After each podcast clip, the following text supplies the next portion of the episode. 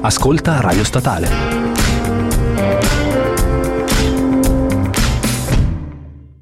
Ragazzi, oggi abbiamo un'intervista molto molto molto bella. Ve lo dico, abbiamo preparato questa intervista qua con eh, questo ragazzo, adesso poi ne approfondiremo il motivo, però poi parleremo anche di altre cose come il caso Gregoretti, perché ieri è stato un voto importante, andremo a vedere un po' cosa è successo e quali saranno le conseguenze della Libia, perché c'è stata mm, la conferenza di Berlino, e, e, poi di Brexit, perché ci sono delle novità per il 2021, si inizia già un attimo a carburare i, cambia- a carburare i cambiamenti, e poi di Putin, perché abbiamo parlato la volta scorsa, cambio di Premier e Putin eh, sta già pensando a delle nuove riforme costituzionali, non dovrebbe avere problemi a, a farle, però andremo a vedere, insomma.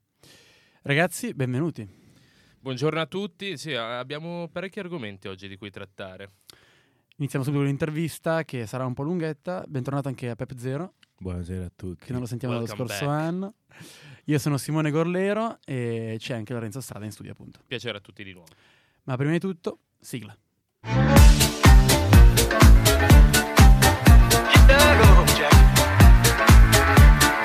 What you say?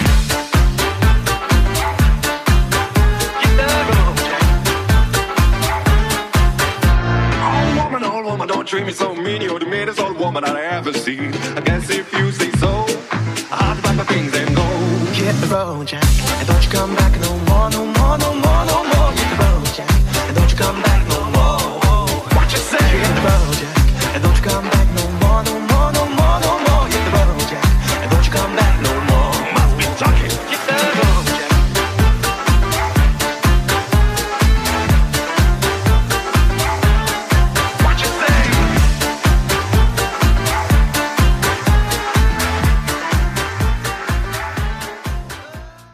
Bentornati, bentornati. E iniziamo subito con questa intervista che dicevamo, perché è bella lunga, ma vi assicuro che ne vale la pena ascoltarla tutta. Eh, chi è l'intervistato? Allora, innanzitutto l'intervista l'ha fatta sottoscritto a Simone Pasolini, che è mm, un ragazzo che ha fatto scienze politiche in triennale. Ora sta studiando in Danimarca eh, relazioni internazionali eh, in magistrale e ha avuto l'opportunità, come ci dirà lui, di trascorrere cinque mesi in Palestina per uno stage e insomma non vi spoilerò nient'altro e vi lancio subito l'intervista. Buon ascolto. Buongiorno a tutti, io ho vissuto cinque mesi, eh, per cinque mesi sono stato in Palestina per fare un tirocinio, eh, in Italia chiameremo tirocinio curriculare perché era necessario per la- i miei studi, per il mio master che studio relazioni internazionali. Cosa hai fatto di preciso lì eh, a livello di stage? Io mi sono, eh, io mi sono mh, nell'agosto, nell'inizio di proprio il primo di agosto sono partito e sono andato a Ramallah, è la capitale eh, amministrativa della Palestina, perché senza entrare in questo momento dal punto di vista politico di quale sia la capitale, Gerusalemme di fatto è e sarebbe la capitale, eh, scusami, non di fatto, ma secondo vari trattati e accordi, ma Ramallah resta la capitale amministrativa con tutti gli uffici eh, istituzionali e governativi. E io mi sono occupato di organizzare il Festival del Cinema palestinese, che era la sua sesta edizione, quindi un festival molto giovane, però che mi ha colpito, mi ha stupito molto, mi aspettavo una, come tutti gli ospiti internazionali quando, siamo, quando sono arrivati, perché avevamo anche ospiti internazionali o perché uno può anche immaginarsi che sia un festival molto autoctono, molto povero, ma alla fine no. E mi- io e gli ospiti internazionali ci aspettavamo qualcosa di molto rurale, ru- no, no, non rurale, però non eh, qualcosa di professionale, e invece è stato molto molto professionale. È alla sua stessa edizione, come dicevo, è molto interessante il fatto che, a mio avviso, che in Palestina, che questo per me che mi occupo di, che vorrei occuparmi nella vita di società e cultura, eh, analizzare come il Festival della Palestina sia il primo festival palestin- che, si tratti, che tratti di Palestina e che sia all'interno del territorio palestinese, perché ci sono una cinquantina di festival dedicati alla Palestina nel mondo, tipo ce n'è uno a Boston che c'è da 30 anni, e ce ne sono moltissimi in America perché c'è una grande comunità palestinese. In Italia penso ce ne sia qualcuno a Roma perché qualche, c'è una comunità palestinese piccola a Roma, però generalmente in Europa ci sono altri film, cioè, festival palestinesi. Questo era molto interessante il fatto che sia il primo all'interno della Palestina, che secondo me è simbolo di, di tanto, di- cioè significa molto se, a pensarci. Significa molto, soprattutto se, come hai detto giustamente tu, pensiamo al fatto che la situazione politica è difficile. Cioè, proviamo un attimo, cioè, forse sappiamo tutti quelli che stanno ascoltando il fatto che la Palestina ha un problema con, eh, con la situazione politica attuale. Prova a dirmi la tua, mh, su questa situazione politica, avendoci vissuto, avendola vissuta. Assolutamente sì. Chiaramente prima di partire c'era un- già un interesse del- del- sul territorio, però appunto come ci come- come ci si può aspettare è tutto molto... eh, dipende da che parte poi si leggono le notizie sulla Palestina o su Israele e quindi si tende a essere faziosi. Ci tengo appunto a dire però che io non ero, prima di partire non, ho- non- non ero chiaramente pro, non ero pro-palestinese e chiaramente non ero pro-Israele. Eh, avevo una vista critica che poi andando sul territorio eh, riesci a... A critica, eh, come? a critica. No, no, no, una, una vista molto critica della situazione, Ah, ok. eh, senza però prendere parte necessariamente da un polo. Chiaramente eh, è molto più... cioè tutti conoscono la storia, cioè chi è interessato di queste, della cronaca, di queste cronache è- ha una propria visione, ha una propria idea ed è molto più facile giudicare criticamente quello che Israele fa. Eh, però bisogna anche analizzare un contesto più ampio. Questo prima di partire. Quando sono partito, poi io non ero, ah, come dici, come detto, necessariamente pro-palestinese. Chiaramente quello che poi si vede te- tendi ad essere un po' più simpatizzante verso questo popolo, perché si tratta di popolo. Una cosa che ci tengo subito a dire è che anche, che ci tengo a dire adesso, prima che mi dimentichi, è che mi ha sorpreso molto il fatto che il conflitto non sia religioso, cioè la religione non c'entri quasi mai, anzi mai, 99,9% non c'entra mai. Ed è incredibile perché mh, da italiano europeo di questa generazione ti immagini che ci sia tanto conflitto sul fatto che Sì, siano musulmani, sul fatto che sia ebrei, popolazioni che sono a st- stretta coesistenza di, in questa st- stretta coesistenza di religioni. A me stupiva molto passeggiare per qualsiasi paese in Palestina e vedere chiese, eh, moschee, talvolta molto spesso sinagoghe, senza che però avessero necessariamente dei, che, che che fossero sfregiate. E mi fa ridere perché, mh, come cioè in Italia, io sono, provengo dalla provincia di Brescia e quando si, si tenta di fare neanche una sinagoga, ma un centro culturale dedicato alla religione islamica, anche non necessariamente se la giunta sia di centrodestra, comunque si vengono a creare problemi, e no, cosa fanno, terroristi. Sì. Ehm, paradossalmente sono molto più tolleranti di quello, di quello che siamo noi, di quello che era la gente comune in Italia eh, oggigiorno, ed è incredibile perché a pensarci è incredibile questa coesistenza di religioni differenti. Quindi appunto dicevi che la situazione è diversa da quella che eh, si, si- si percepisce in Italia, in Occidente.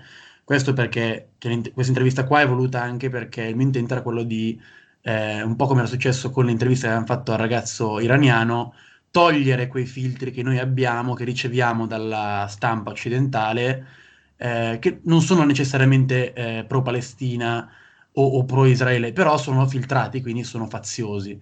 Secondo me, sentire qualcuno che, come eh, era lì, è nato e cresciuto in Iran, o qualcuno come te che ha avuto l'opportunità, l'occasione di, ehm, diciamo, lavorare, eh, vivere per qualche mese in questi paesi, è secondo me fondamentale per capire veramente qual è la situazione.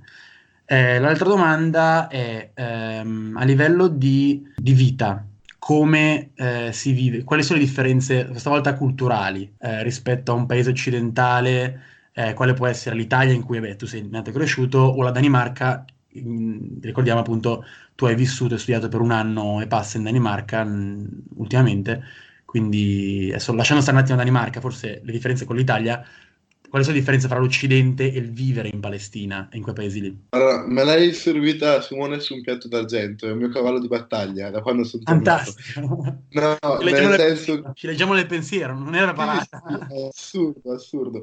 Allora, senza fare troppo il figo, cioè intendo senza eh, dire qualcosa di cui sai che può sembrare contra- contra- contraddittorio, Eh, io appunto, come dicevo, ho vissuto un anno e mezzo in Danimarca e eh, solo per cinque mesi in Palestina ed è ancora qui, ehm, mi ripeto, io mi occupo di società e cultura, quindi mi piace molto indagare le persone, conoscere, eh, sono più antropologo che, che politico, politico, però quello che voglio dire è che la Palestina assomiglia molto di più all'Italia di quanto la Danimarca assomiglia all'Italia, ma questo chiaramente per chi viaggia è naturale. La Palestina assomiglia all'Italia in un- in una maniera quasi completa, soprattutto al sud Italia. Eh, al di là dell'architettura e del territorio, cioè, se si va a analizzare la natura, la, la Puglia è praticamente uguale al Medio Oriente, cioè chiaramente il Medio Oriente è più desertico, però quelle sono le, le coltivazioni, ci sono, eh, adesso mi viene in mente tanti oli- ulivi, cactus, eh, la vegetazione è quella, ma al di là di quello che a me non importa, è il modo di vivere, però è, se voglio parlare un po' fighetto, retaggio della cultura e della storia danesi. Noi in Danimarca, l'I- l'Italia in Danimarca non c'è mai stata, l'Italia in Palestina c'è stata, c'è l'impero romano, tutta la storia, cioè, abbiamo una storia molto più comune con questi territori ed è paradossale. È come quando un po' si dice cosa c'entra la Valle d'Aosta, quando si dice l'Italia, il sovranismo, cosa c'entra la Valle d'Aosta con la Puglia o la Sicilia col Trentino? Nulla, nulla, ed è la stessa cosa. Eh, la Palestina e la Danimarca, se devi dire cosa assomiglia di più l'Italia culturalmente, è la Palestina. La Danimarca è veramente molto diversa, la vita è molto diversa, l'Europa è molto diversa e quindi è ancora assurdo perché chi- credo che ci- chi ci ascolterà avrà posizioni molto simili a quelle che ho io e Simone.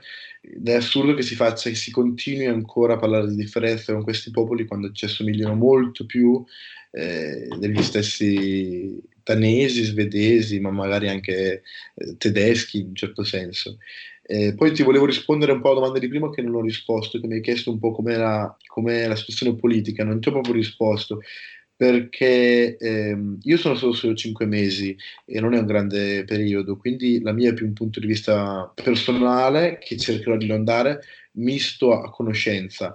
La vita per un palestinese è molto difficile, è una situazione molto complicata, molto spesso anche i palestinesi hanno le loro colpe, appunto io non sono pro-palestinese in tutti i sensi, però la vita in questo momento, con queste condizioni, è veramente dura.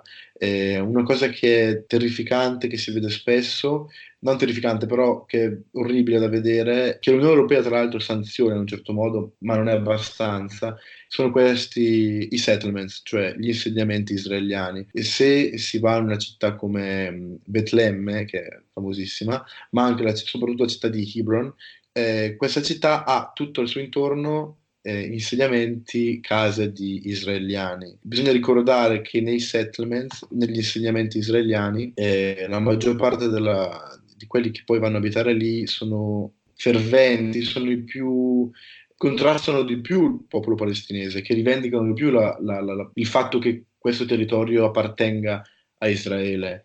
Mentre se tu cammini per Gerusalemme, per Tel Aviv, che tra parentesi sembra di essere tipo a Miami o a Berlino, in un certo senso, più Parigi che Berlino, perché sono veramente molto europee, non penso che, non credo che la gente lì sia, si, si interroghi sulla questione.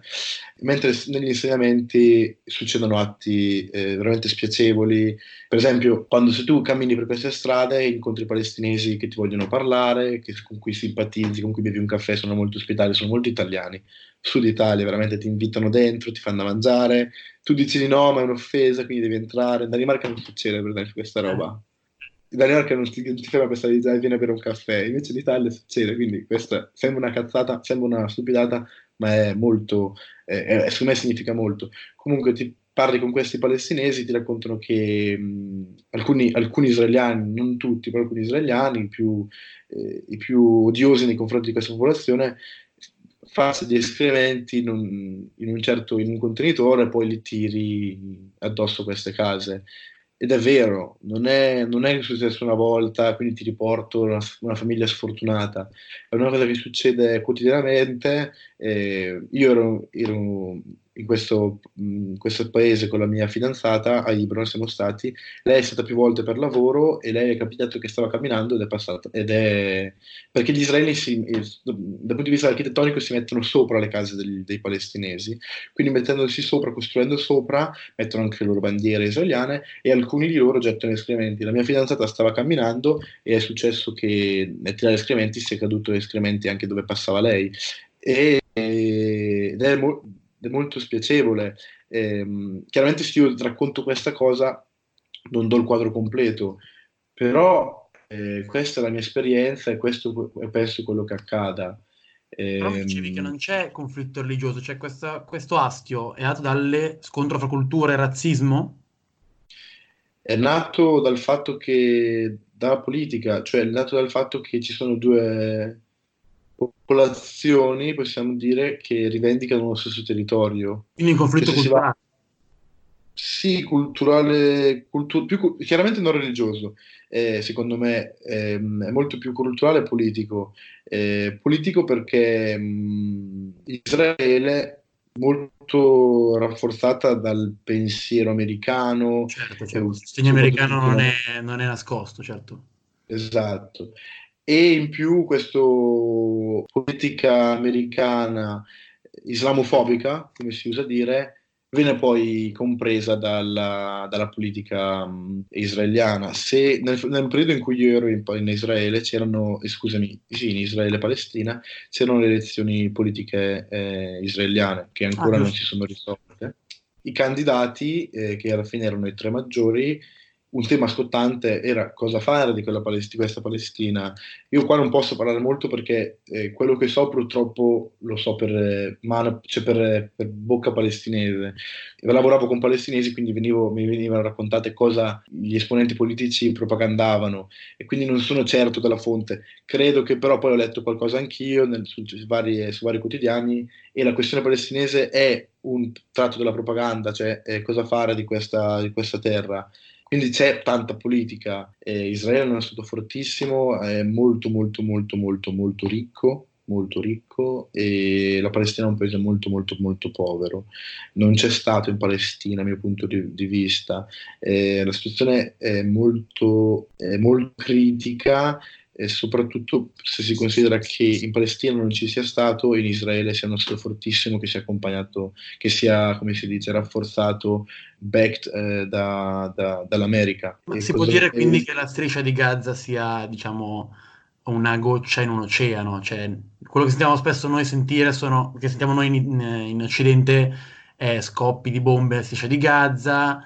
Insomma, la striscia di Gaza si- c'entra sempre. In realtà, da quello che mi racconti, cioè, è veramente un'unghia di tutto, tutto il problema. No, hai, hai fatto bene a dirlo perché mi sono dimenticato, perché vedi, parlando poi si- ci si dimenticano un sacco di cose. Io sono stato in Cisgiordania, quella che in Italia chiamiamo Cisgiordania, che in inglese si chiamerebbe West Bank. E Gaza è un altro pezzetto dove io non ho mai avuto modo di entrare e ammetto di dire che non ho mai avuto desiderio di entrare perché non è facile.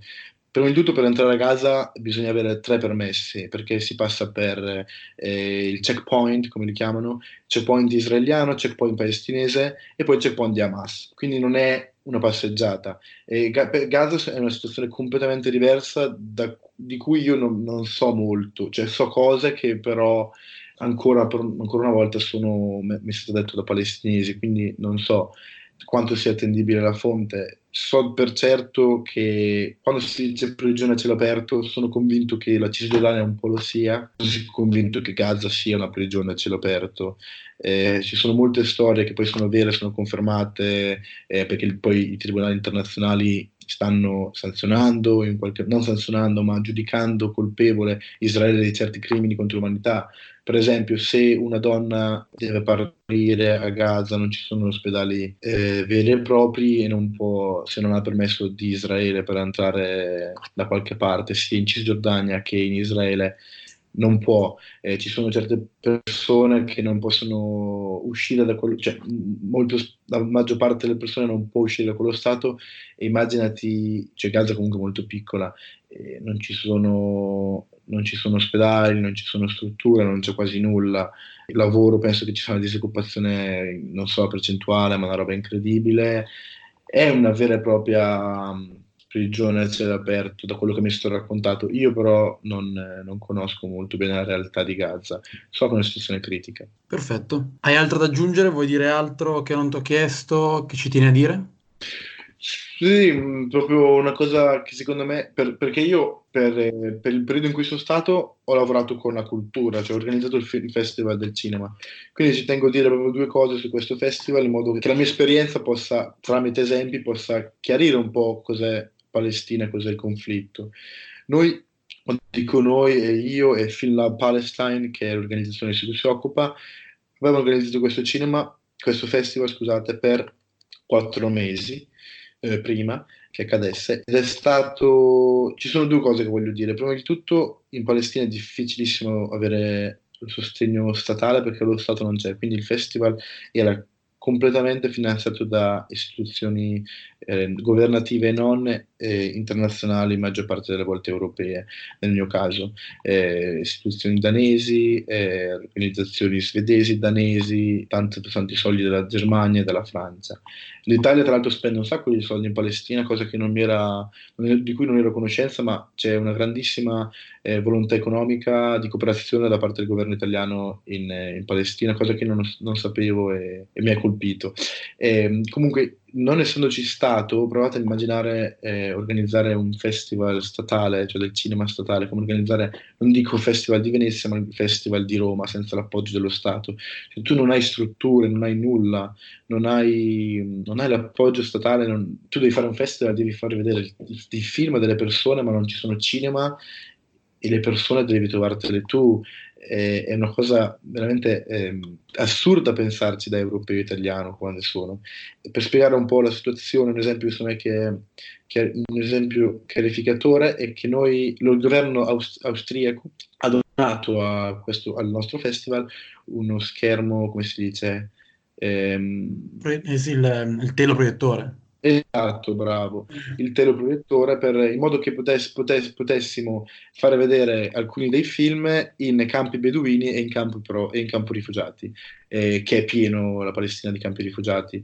E che tra l'altro, eh, parentesi, cerco di essere breve, campi rifugiati in Palestina significa un paese di provincia, cioè i campi rifugiati che esistono al 45, di cui vengono costruite case, ci sono eh, negozi, eh, fruttivendolo, cioè non, è, non, sono le tende che io in, stupidamente immaginavo, sono proprio, cioè tipo dove abito io, che è un paese di 5.000 abitanti, assomiglia molto a un campo, è un eh, villaggio, rifugi- eh, come si dice, un campo rifugiati palestinese, cioè è un, veramente una, un paese vero e proprio, eh, dove non c'è nulla, eh, se non non c'è quasi nulla, quindi noi volevamo portare la, la nostra offerta di cinema per, anche, per, fare in modo che anche queste persone potessero avere l'opportunità di vedere film.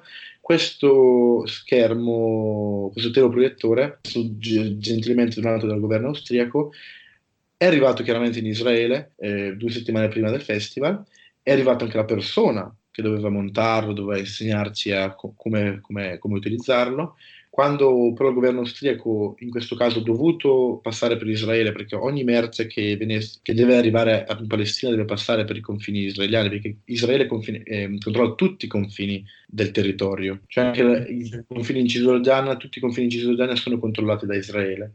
Questo va contro tra l'altro i regolamenti, però vabbè. E il, il teleproiettore è stato bloccato nel, nell'aeroporto di Tel Aviv per due settimane e quindi noi non abbiamo avuto modo di utilizzarlo. La persona che era incaricata di insegnarci è stata una settimana con noi a far nulla, aspettare, perché senza schermo cosa, pote, cosa poteva fare. E lo schermo ci è stato, poi dato dal, dal governo israeliano, da, da, dalle controlli israeliani che hanno reputato lo schermo un pericolo per la sicurezza israeliana, ce l'hanno perché questo è quello che dice il messaggio, viene, lo schermo è stato consegnato 4-5 giorni dopo festival, il, la fine del festival. Okay. Questo è un esempio, ma abbiamo, ci sono tantissimi esempi che ho vissuto, cioè questo è un esempio di, di quanto ci sia una volontà da parte di un governo di cercare di limitare la libertà palestinese. Com- all'inizio avevo detto che non ero pro-palestinese, non sono pro-palestinese assolutamente, necessariamente pro-palestinese, ci sono tanti fattori che però mi fanno stare più da una parte che dall'altra. Certo. Va bene, grazie mille. Grazie, grazie a voi, buona serata ragazzi. Bene, torniamo in studio. Spero che l'intervista vi sia piaciuta nonostante l'audio che non era dei migliori, ma purtroppo non potevo fare No, no, ma si usare altro bene. strumento che Skype, No, no, quindi ma Aggiungo molto interessante questa intervista. perfetto, spero che anche chi all'ascolto condivida la tua opinione. Anche Tanti- perché avere un'esperienza diretta è completamente diverso rispetto ad averla in modo indiretto, guarda- leggendo notizie o guardando appunto la, la televisione. Cioè, viverli in, quel- in quei paesi lì ti dà delle altre sensazioni.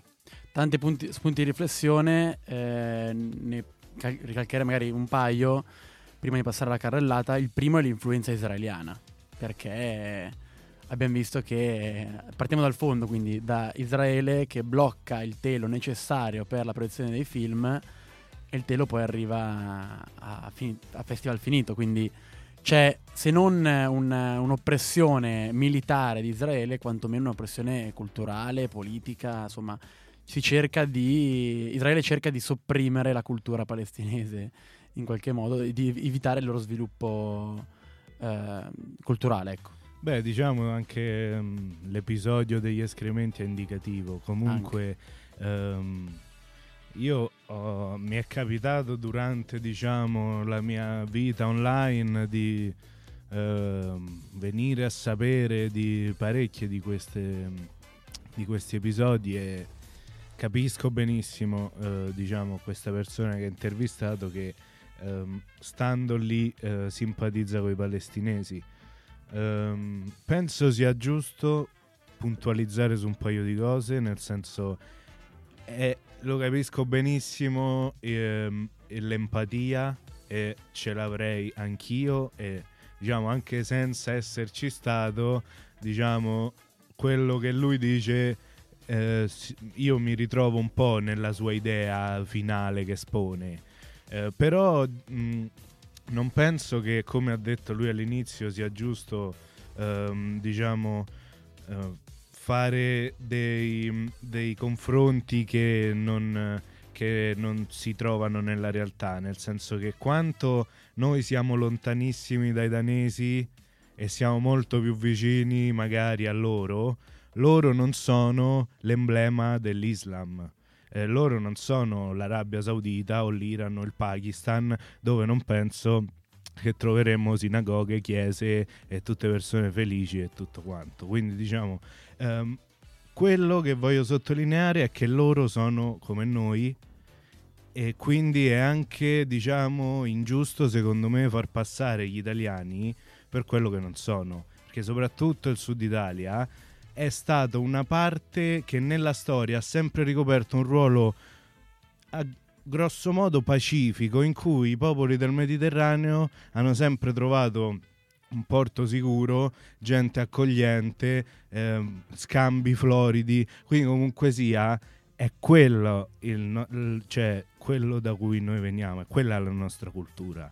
Eh, noi siamo così, quindi ehm, detto questo, ehm, la posizione di Israele non potrebbe esistere senza l'appoggio del resto del mondo, che comunque sia ha il diciamo mh, penso che tutti lo sappiamo se non lo sappiamo chi non lo sa andasse subito a rimediare su Google Maps qual è la posizione del Medio Oriente Se- dov'è la Libia dov'è Israele sembra un altro mondo ma stanno veramente vicini a noi Due passi. a due passi Dall'altra parte del mare. Esatto, è una posizione che è veramente importante per il resto del mondo. Essendo Israele un, cioè, un posto che si è formato già, cioè non ha dovuto costruire l'alleanza, ma si è formato grazie a quell'alleanza. Esatto, infatti le istituzioni politiche sono molto più vicini a quelle dei paesi occidentali. Certo, certo. degli altri paesi, infatti perché la Lega Araba, quindi tutti i paesi che circondano sostanzialmente Israele, sono...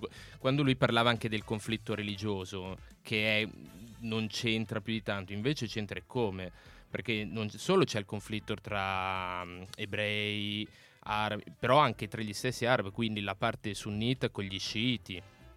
Però diceva che l'ha stupito il fatto che questo conflitto religioso No, io infatti ci credo a questo che ha detto, perché comunque è sia... la nostra credenza occidentale. Eh sì, mm, più che quello, cioè, mm, le- eh, gli uomini sono gli stessi più o meno da tutte le parti, ok, la cultura e tutto, però io sono convinto che il tuo amico, che comunque sia fa un certo tipo di carriera, verrà per forza di cose a confrontarsi con delle persone, ehm, cioè che mh, le, le guerre religiose, le guerre politiche gli sembrano cose lontane e sono molto più, diciamo, attaccati alla persona che hanno davanti. Ma questo, secondo me, si può ritrovare da tutte le parti nel mondo, quando poi entri nello specifico e vai a parlare con la singola persona. Quindi, diciamo, io ci credo che nella questione specifica israeliani palestinesi non sia una cosa ebrei contro musulmani ma comunque sia sicuramente il fatto che i palestinesi siano musulmani, che comunque non si può dire che abbiano buoni rapporti con gli ebrei, è qualcosa che eh, fa, eh, rende la situazione molto molto più tesa. Questo, questo diciamo lo possiamo Sì, infatti i affermare. rapporti sono veramente delicati, c'è tutta la Cisgiordania e ehm, c'è un muro di 200 km che tende a separare proprio Israele dalla Palestina, cioè per intendere che, far intendere che non ci deve essere nessun tipo di rapporto. E quindi Israele si trova isolato, i palestinesi che si ritrovano eh, dopo anni, cioè dal dopo, stiamo parlando di un conflitto che è iniziato dal dopoguerra. E Ti che serve dura- il permesso per andare all'ospedale? Eh, E noi, cioè, noi comunque sia come, come Europa, come Occidente, eh, stiamo, cioè, dimostriamo di essere d'accordo, di sostenere. Questo per noi è giusto. Non lo so, mi sembra veramente paradossale. Sì, è una situazione mh, paradossale difficile, perché penso sia un caso unico al mondo, quello tra Israele e Palestina, a livello di, di come vengono trattati, come si trattano i due paesi a vicenda, di come ci sia questa comunque differenza anche economica, che come diceva giustamente sì, Simone Israele cresce sempre di più, diventa sempre più Israele- ricco, mentre la Palestina sprofonda sempre di più. anche grazie al segno americano, ma non solo quello, è uno stato molto ricco, la Palestina è uno stato molto povero, addirittura i settlement, come dicevano, cioè Israele costruisce le case sopra le case palestinesi, quindi eh, quando gli tira eh, gli escrementi sulle case perché da sopra, dai loro- dall'alto delle loro bandiere israeliane, tirano eh, gli escrementi sulle case palestinesi. È complesso, è complesso, per quello ho voluto fare questa intervista, ho voluto approfittare in modo benevolo di, del- di mio, questa mia conoscenza per presentarvi un po' meglio appunto questa situazione, spero vi sia piaciuta. Se non avete altro da aggiungere, io Sì, passerei anche- la carrellata. Sì, No? no, sì, sì, anche il, il paragone con eh, il Sud Italia. Io lo vedo solo dal punto di vista economico. Ma anche la stessa che- Libia, eh? Anche Sì, la stessa esatto. Libia. Dal punto di vista economico, ovvero manca, eh, manca lo Stato. Cioè, da, da noi, per esempio, in Italia lo Stato non esiste al sud. Cioè, Sì, se, tu vai, se tu vai, parti eh, dalla Lombardia, dal Veneto, vai giù in Puglia, in Calabria, sembra di andare in un altro paese. Sembra un mondo È senza effettivamente un altro paese, cioè nel senso i Longobardi non c'entrano molto col Mediterraneo, c'entrano molto di più con i popoli nordici. Beh, infatti, sì, sì. Quindi comunque sia, non è, così, non è così, diciamo, assurda questa cosa, secondo me. È una Vabbè, cosa abbastanza coerente certo, con, con come è andata la storia. E poi appunto dal punto di vista architettonico, perché diciamo i popoli che hanno, eh, sono cresciuti in queste terre sono gli stessi che poi eh, hanno popolato anche su Italia, quindi veramente eh, andare in Palestina, in Libia, in Tunisia e sembra di essere nel Sud Italia. È una cosa che io non ho avuto la fortuna di provare perché non sono in nessuno di questi posti, però insomma ci credo e voi mi confermate la cosa. Va bene, quindi Eh, se adesso che mi viene in mente, il canale di Suez potrebbe essere un posto, diciamo, che ha rappresentato delle similarità. con- Certo, certo, perché i commerci in passato, appunto, ricordiamo come venivano, quindi sicuramente è successo, è uno dei punti ne- nevralgici del passato quel canale. Passiamo alla carrellata, tante notizie, andiamo a sentire il servizio di Antonio Arcieri. Si è riunita ieri la Giunta per le immunità del Senato per stabilire se il leader della Lega, Matteo Salvini, sarà mandato a processo oppure no per il caso Gregoretti. Alla riunione si è presentata soltanto l'opposizione, mentre i componenti della maggioranza hanno deciso di assentarsi per protesta. Dunque, bisognerà aspettare il 17 febbraio per conoscere quale sarà la decisione finale dell'Assemblea del Senato sulla richiesta di autorizzazione a procedere nei confronti di Salvini, avanzata dal Tribunale dei Ministri di Catania in merito al presunto sequestro delle decine di migranti trattenuti a bordo della nave Gregoretti. Riprendono i combattimenti nella zona a sud di Tripoli. Le forze filogovernative denunciano l'avanzata delle milizie del generale Khalifa Haftar, di fatto violando la tregua prestabilita. Sul tavolo dei lavori dell'Unione Europea è prevista una missione di pace in Libia con il sostegno dell'Organizzazione delle Nazioni Unite. Rimane palpabile la tensione tra Serraj e Haftar, che non hanno ancora ufficialmente aderito alla dichiarazione della conferenza di Berlino che si è tenuta questa domenica. Nuove regole per la Gran Bretagna dopo Brexit. Il Premier Boris Johnson annuncia delle restrizioni per quanto riguarda la libertà di movimento per i cittadini dell'Unione Europea. Dal 2021 gli ingressi in Gran Bretagna verranno approvati o meno in base alla qualità di coloro i quali chiederanno di poter entrare nel paese, indipendentemente dal luogo di origine, senza alcuna distinzione tra cittadini europei e cittadini extracomunitari. Il presidente russo Vladimir Putin ha presentato alla Duma il progetto di riforma costituzionale della Federazione russa. Le modifiche della Costituzione, contenute nel disegno di legge, entreranno in vigore solo dopo essere state approvate da un voto nazionale. Vincolo per il Presidente a non più di due mandati, divieto per gli alti funzionari ad avere altri passaporti oltre a quello russo, il potere al Parlamento di nominare il Premier e i ministri. Queste sono solo alcune delle modifiche che, secondo il Presidente del Cremlino, potrebbero bilanciare meglio i poteri dello Stato. Bene, torniamo in studio, carrellata come al solito densa di, di argomenti. Cominciamo dal primo, che è quello in Italia, insomma, rimaniamo in casa nostra, per il caso Gregoretti. Che è successo? In pratica la giunta composta da 23 membri, eh, 6, 5 stelle, 6 dei 5 Stelle, 5 della Lega, 4 Fratelli d'Italia, eh, eh, uno PD, uno Fratelli d'Italia, uno di Le, uno misto, uno Suttirol Vox Partite. E tre Italia Viva. E tre Italia Viva, sì, scusate ehm, hanno sono, diciamo che la giunta è composta così. In realtà, poi la maggioranza ha deciso di non presentarsi per protesta. Dopo vedremo perché. Presenti appunto Lega, Fratelli d'Italia e Forza Italia. Il voto è finito 5-5 perché eh, Salvini ha dato diciamo, l'ordine, il mandato sì, di votare a favore. Qua. che difficile. Perché, esatto, la domanda di Gasparri, che era presidente di giunta, era eh, se, eh, se si voleva evitare di andare a processo per Salvini, mettendo così senza fare i giri strani grammaticali parole, che esatto. hanno fatto. In pratica la Lega ha votato a favore, diciamo, di questo, perché eh, Salvini, Salvini ha chiesto di essere mandato politica. a processo, sì, sì, sì, che mi arrestino pure, ha detto.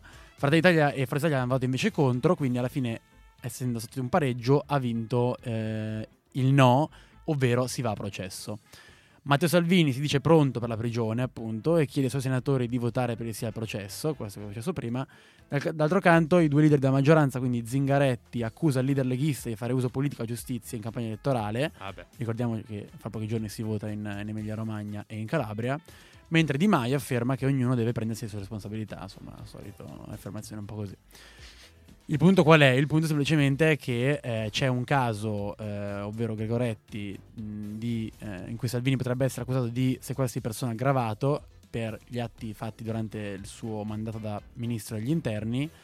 La Gregoretti è l'ennesima nave che ha bloccato mh, eh, nei porti italiani. Tra l'altro sul caso Gregoretti volevo ricordare che la Procura di Catania aveva chiesto l'archiviazione del caso.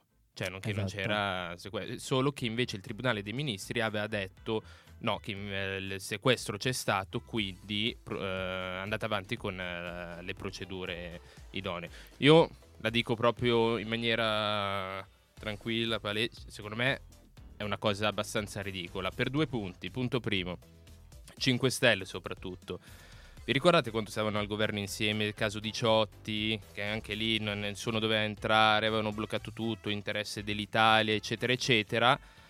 I 5 Stelle avevano difeso Salvini. Era un interesse dello Stato. Il governo era riunito e avevano preso la medesima decisione. Stesso identico caso però con... eh, eh, eh, col caso Gregoretti, invece i 5 Stelle vogliono mandare a, a processo Salvini. C'è una forte incoerenza, considerando che il Presidente del Consiglio è lo stesso. Questo è il, è il primo caso. Secondo caso, secondo me tutta questa cosa è, è puramente una, una strategia politica, sia da una parte che dall'altra. Per il caso di Salvini, beh, palese, lui adesso ci sono questa domenica le elezioni in Emilia-Romagna, lui vuole passare come sorta di, di- di eroe, no? Cioè mandatemi a processo, che la gente è dalla mia parte, quindi eh, tutti bravo, capitano, grande, grande, e così può vincere le elezioni. Dall'altra parte, dal Partito Democratico, che non ha più ormai la... Allora, posso dire una cosa? Sì. Al- eh, come abbiamo già detto in tante altre puntate, secondo me ehm, la differenza che Salvini sa è questa, che i suoi elettori vanno a votare. Sono del tipo di elettori che mh, ci tiene, votano di pancia, quello che vi pare, però ci vanno, ok? Mentre l'elettorato di sinistra magari Però sul caso dell'Emilia Romagna secondo me no, perché eh, Bonaccini ha fatto una buona campagna elettorale, perché lui si è presentato cioè, in, tu- in tutti gli incontri, nelle trasmissioni, e la gente cioè, nelle regioni dovrebbe votare il, il proprio candidato. O- Certo. certo, anche il partito, però principalmente il candidato. E quindi chi ha visto in Bonaccini, cioè un buon governatore che ha governato bene la regione, perché non dovrebbe tornare, tornare al voto? Allora, è molto importante sottolineare, è vero quello che dici, verissimo, però mh, diciamo io ho- sono molto spaventato dell'andazzo che sta prendendo eh, il- l'essere anti-Salvini, ok? Perché? Mo ti mo- adesso vi d'accordo. spiego qual è il paragone che voglio fare. Berlusconi? Assolutamente no. Craxi. No, neanche. Nel 1919 Urca. Ok, successe questa cosa. In Italia, come nel resto d'Europa, c'era, eh, diciamo, l'ondata bolscevica che, Ah, che portò addirittura fino al... eh, eh, in Italia le persone si mh, organizzarono in sindacati andando a, a requisire la terra e facevano lavorare, diciamo, potevi lavorare solo tramite i sindacati che stavano contro i proprietari terrieri, vabbè, le solite cose. Quando proprio qui a Milano ci fu l'istituzione dei fasci di combattimento, partito di sinistra che si presentava con delle cose, con dei pilastri tipo voto su- suffragio universale per le donne, giornata lavorativa 8 ore, fu sostenuto dalle persone tipo Matteotti e Gramsci che stavano contro la corrente bolscevica. Ok? Quello che pur di non far succedere la corrente bolscevica è il caso di supportare il fascismo.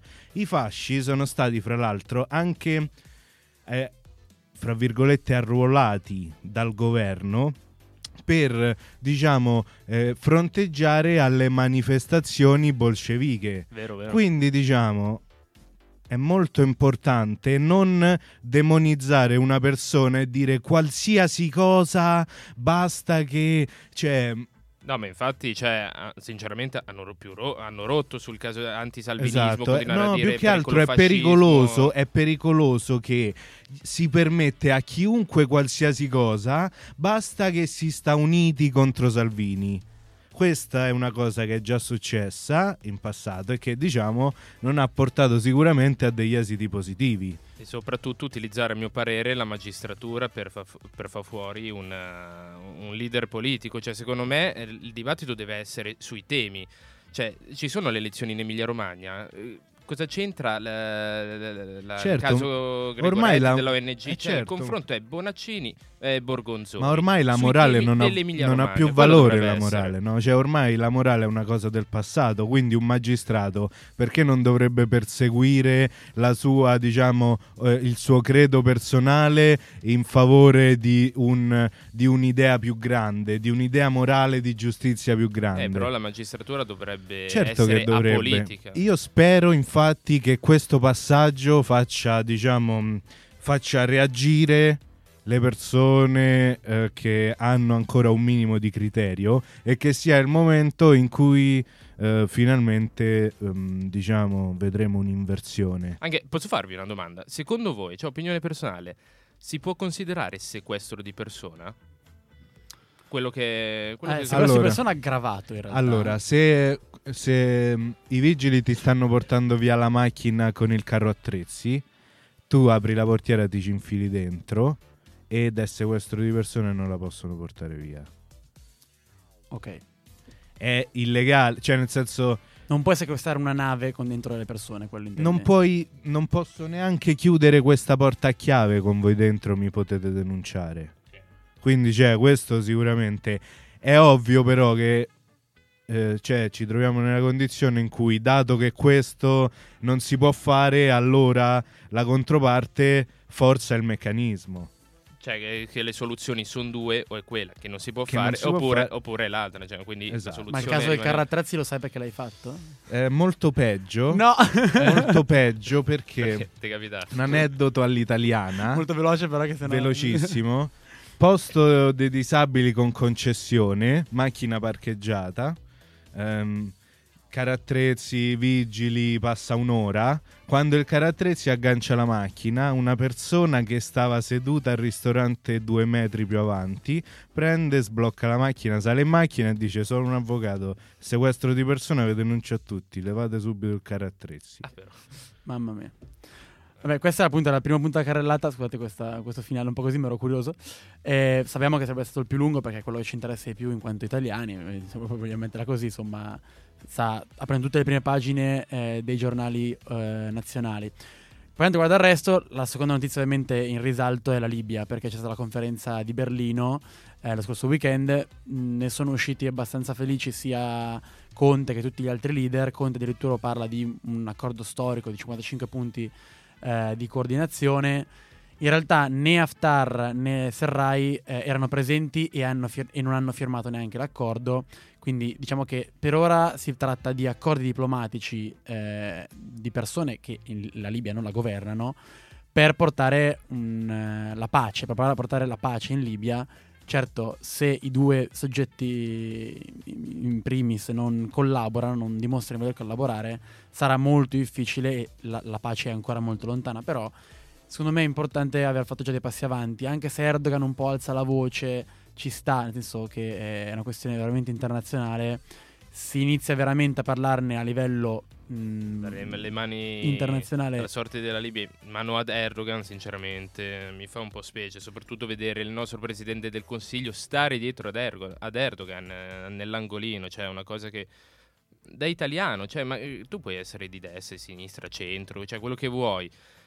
Ma vedere l'Italia trattata in questo modo è cioè dispiace, è imbarazzante. Però come- l'intento di Conte, secondo me, è stato raggiunto nel momento in cui è riuscito a parlare con Mike Pompeo, perché c'era addirittura Mike Sì. Pompeo. E diciamo che l'obiettivo italiano in questo momento è avere, eh, ess- essere a capo della missione ONU. E parlando con Pompeo, insomma, dovrebbe essere quello il modo per farlo. Quindi, nonostante eh, i video che abbiamo visto girare sui Sì, social, poi esatto, quello, quello è un video, poi Esatto, vedere... mm, quindi al di là delle posizioni, delle fotografie e tutto, io spero che l'Italia comunque riesca ad avere un, eh, un importante ruolo in questa vicenda. L'altra notizia è quella eh, della Brexit perché Boris Johnson inizia a parlare dei nuovi provvedimenti che ci saranno nel 2021. L'idea è quella di eh, applicare un sistema a punti sul modello australiano per l'ingresso nella Gran Bretagna. Ora non andiamo qua a approfondirlo, se, se ne parlerà ancora in futuro lo riprenderemo, magari ne parleremo. Semplicemente è un sistema, ehm, diciamo che Johnson dice gli ingressi in Gran Bretagna verranno approvati o meno in base alla qualità di coloro i quali chiederanno di poter entrare Sì, nel in base paese. a- esatto, alle so se di- caratteristiche al merito. Non so di rating, esatto, non importa se vieni dall'Europa o se vieni da paese più o meno eh, importante a livello internazionale, Se sei un ingegnere nucleare eh, che aveva già fatto esatto, puoi venire a lavorare oppure meno. Esatto. Ultima notizia, poi passiamo alla rubrica eh, di sicurezza informatica di PEP, è eh, quella riguardante Putin, perché abbiamo visto che il governo si è dimesso, il governo Medvedev, c'è stato il nuovo governo in carica, adesso Putin sta gettando le basi per assicurarsi eh, il posto post 2024, scusate il gioco di parole, eh, successivo al 2024, ehm, perché appunto vuole modificare la Costituzione imponendo un vincolo Presidente a non più di due mandati, il divieto per gli altri funzionari di avere altri passaporti da quello russo e il potere al Parlamento di nominare il Premier e i ministri. Eh, queste qua sono riforme che secondo Putin permetterebbero di bilanciare meglio i poteri dello Stato. Ci sarebbe molto da discutere in merito, ricordiamo la Russia non è proprio una democrazia fatta e finita, Sì, eh, è solo un po' un'oligarchia, mettiamola così. Eh, Sì, e Putin di è un Putin po' è quello loro... di diventare premier eh, alle prossime elezioni. Esatto, finire il mandato del presidente e diventare premier. Adesso breve stacco musicale, brevissimo, e poi rientriamo in studio con la rubrica di Pep.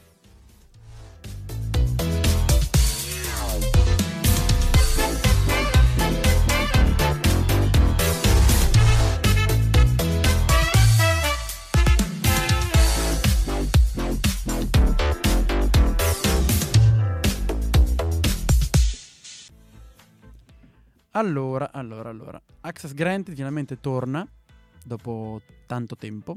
E cosa ci porti oggi, Pep? Allora, oggi ispirato diciamo dalla- dall'intervista sulla Palestina voglio parlare di un argomento molto importante che a me sta molto a cuore, che è quello di cui sentiamo spesso parlare ultimamente dell'informazione libera. Allora, qual è diciamo l'importanza dell'informazione libera? Innanzitutto invece mh, di sprecare tempo, diciamo, ad arringare, vediamo i fatti durante la storia recente, sicuramente senza internet, senza l'informazione libera non avremmo assistito alle primavere arabe. È stato, diciamo, non, non ci sarebbe stato il fenomeno di Wikileaks, non ci sarebbe stato Chelsea Manning e eh, Snowden. Ehm, eh, sicuramente eh, tutti diciamo, i fenomeni mediatici legati a Hong Kong piuttosto che altre questioni spinose, l'Arabia Saudita, tante, eh, tante cose sono legate a- al fatto che noi abbiamo in questo momento un'informazione più o meno libera. Quello però che voglio eh, che penso sia importantissimo e che voglio sottolineare è questo. Che, cioè, qual è la differenza in fondo? Qual è la differenza tra, non so, il dissidente politico che va in carcere perché insulta Kim Jong-un piuttosto che Xi Jinping e eh, la persona in Europa che passa guai legali per- perché esprime un'opinione giusta o no su internet. Cioè, per quanto sia un argomento spinoso, per quanto sia difficile da mandare giù, il punto è che o tutto o niente. Non esiste purtroppo eh, un'informazione, diciamo, filtrata da, qual- da un'autorità giusta. Questa cosa non può essere. Una volta che si decide, e quello che a me spaventa è che le pers- sono le persone che stanno chiedendo all'autorità di regolamentare e controllare l'informazione su internet, che è una cosa assurda. Una cosa assurda. In questo momento la Danimarca, la Svezia, l'Australia, il Canada sono tutti paesi dove internet è censurato. Come possiamo, ma in maniera più light, anche in Italia, in Germania, eh, in Francia c'è una censura.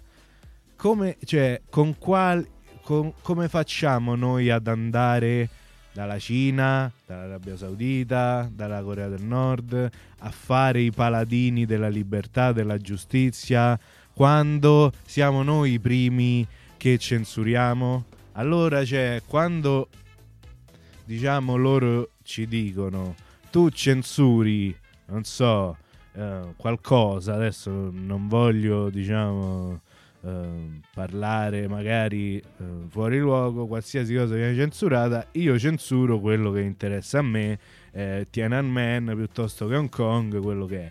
Qual è la differenza? Cioè, noi siamo portati a pensare che mh, le aziende come Google o Apple siano ehm, eh, interessate a- alle questioni morali, ma non è così.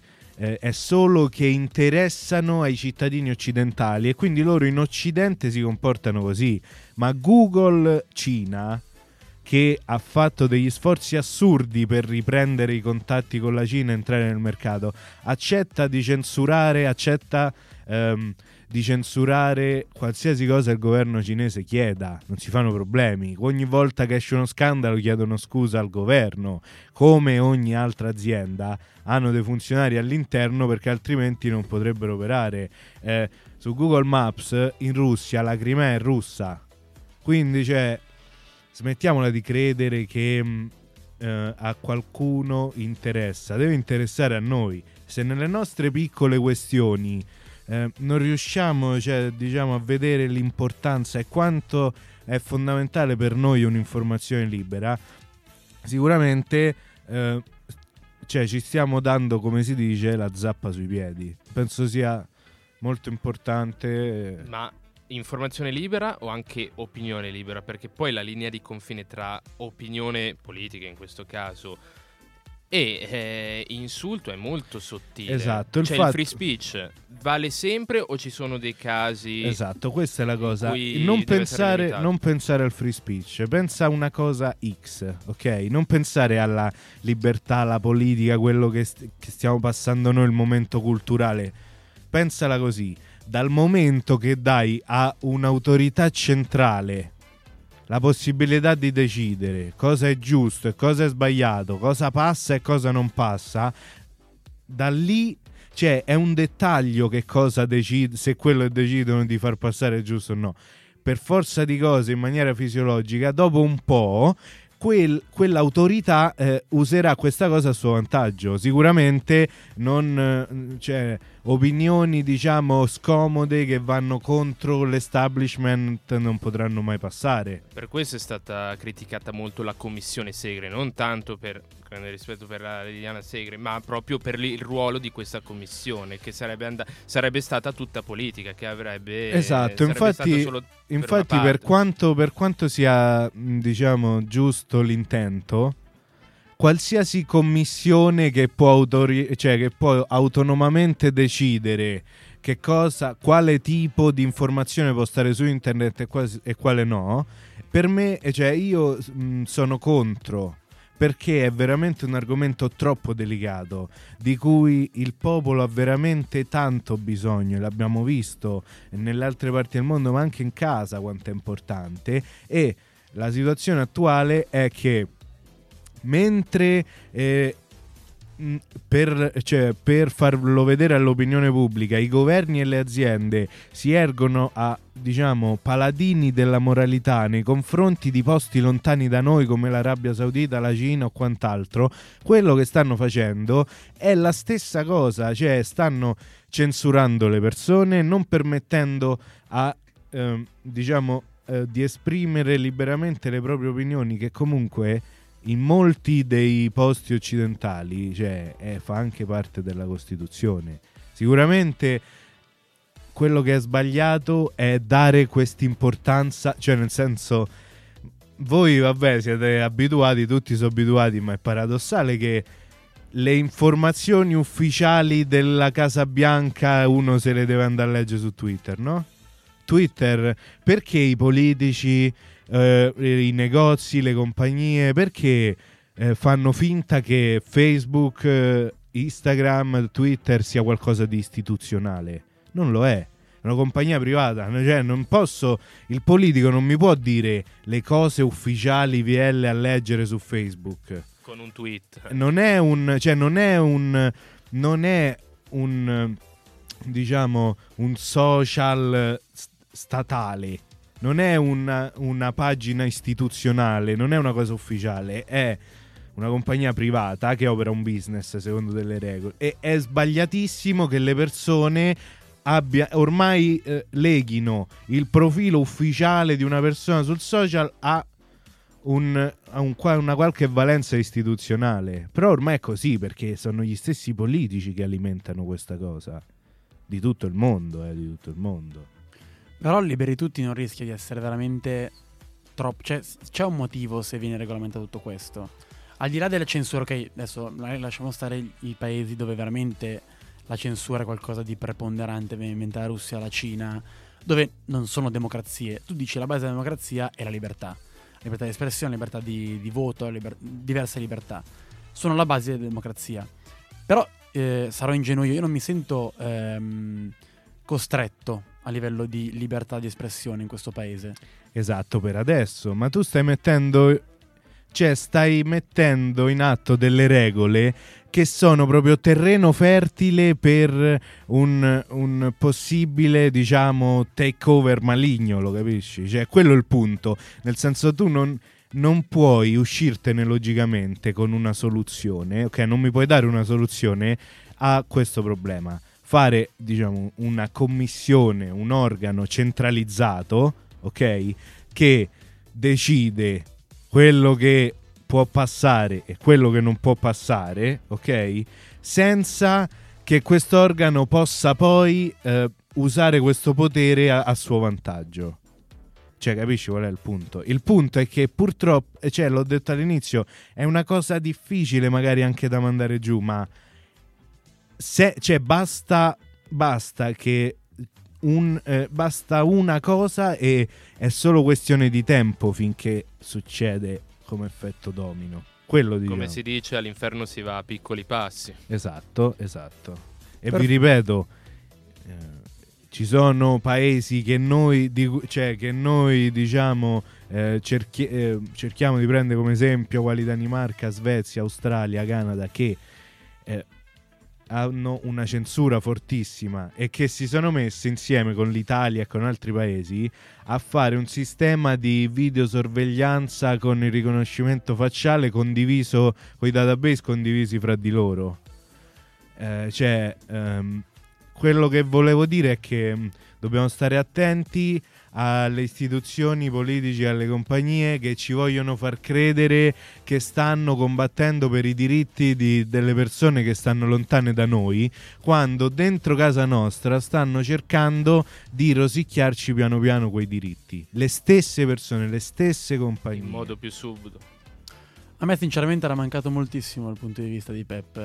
Riesce sempre a dare un punto di vista un po' diverso sì, sì, che non ti aspetti e spero che anche chi ci sta ascoltando, insomma, riesca a vedere, a sentire quello che... Beh, tirate noi. sempre fuori degli argomenti molto interessanti, quindi grazie anche a voi. Prego, grazie a tutti.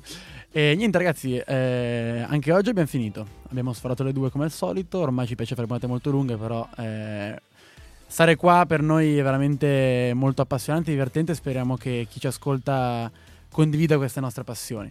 Quindi io ringrazio che è stato con me oggi, Lorenzo Strada. Grazie a tutti. E Pepe Zero. Grazie a tutti, arrivederci. Io sono Simone Gorlero, vi ricordo che la puntata di oggi eh, andrà in podcast già da stasera. Noi ci risentiamo eh, venerdì a luna e poi di nuovo martedì a luna, sempre su radiostale.it. Buona serata e grazie ancora.